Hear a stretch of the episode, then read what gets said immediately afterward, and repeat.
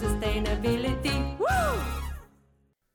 Vandaag neem ik je mee in de vertraging. Ja, in een wereld dat constant in beweging is, waar de technologie de boventoon voert en de druk om continu te presteren hoog is, is de overgang naar een slow living lifestyle een ware verademing. Deze realisatie had ik tijdens mijn één jaar durende reis door Zuid-Amerika. Deze slow living lifestyle, gebaseerd op het vertragen van het tempo en bewust genieten van het moment, blijkt niet alleen gunstig te zijn voor ons welzijn, maar heeft ook een positief impact op het milieu. Een win-win geval dus. Slow living is niet zozeer een radicale verandering, maar eerder een bewuste keuze om de snelheid van het dagelijks leven te verminderen. Het omarmt een kalmer tempo, waarbij je meer tijd neemt voor jezelf, jouw omgeving en de mensen om je heen. Dit kan betekenen dat je meer tijd besteedt aan bijvoorbeeld het koken van een maaltijd, een wandeling door de natuur of simpelweg geniet van een rustig moment met een goed boek. Voor de reis was dit no way een optie voor mij. Ik leefde op strakke planningen waar geen minuut onbenut bleef. Ik startte de dag met mijn to-do-lijstje en knalde deze er tik tik tik tik tik doorheen. Dat betekende ook dat als ik met mijn man Arjen ergens koffie ging drinken, zoals gepland, ik al met mijn hoofd zat te denken aan mijn volgende to-do-actie. Door de week reisde ik op en neer van de Veluwe naar Amsterdam, waar uiteraard ook de treinrit optimaal benut moest worden. Alleen op mijn reis werd ik gedwongen om te vertragen. In eerste instantie hield ik nog heel erg vast aan mijn snelle lifestyle. Zo zat ik op de Dominicaanse Republiek, een stop waar wij een maand hebben gezeten om te kitesurfen. Awesome. Ik op een windloze dag met mijn laptop bij een koffietentje zat. En ik dacht, nu moet ik nuttig zijn en presteren. Voor wie? Geen idee. Voor mezelf, I guess. En wat ging ik typen? Ook geen idee, want zonder baan waren al mijn moedjes ineens verdwenen.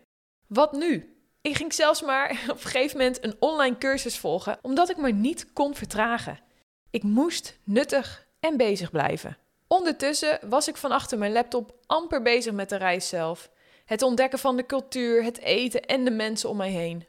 Het duurde zo'n twee maanden op de reis toen ik pas echt leerde vertragen.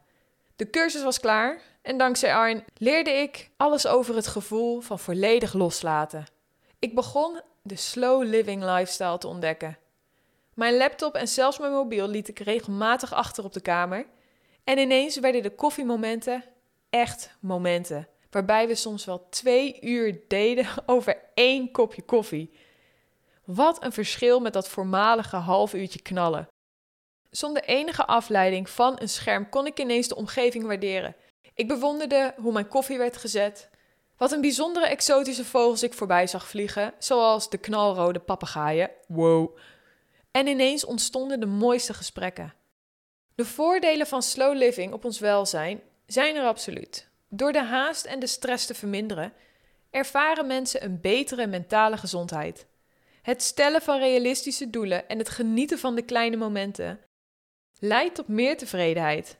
Bovendien kan de vertraging van het tempo ook leiden tot betere relaties, wat ik tijdens de reis ook zeker ondervonden heb, omdat er meer tijd en aandacht aan elkaar wordt besteed. Een interessant aspect van slow living is dat het hand in hand gaat met duurzaamheid. Door bewuster te leven neemt de behoefte van overmatig consumeren af.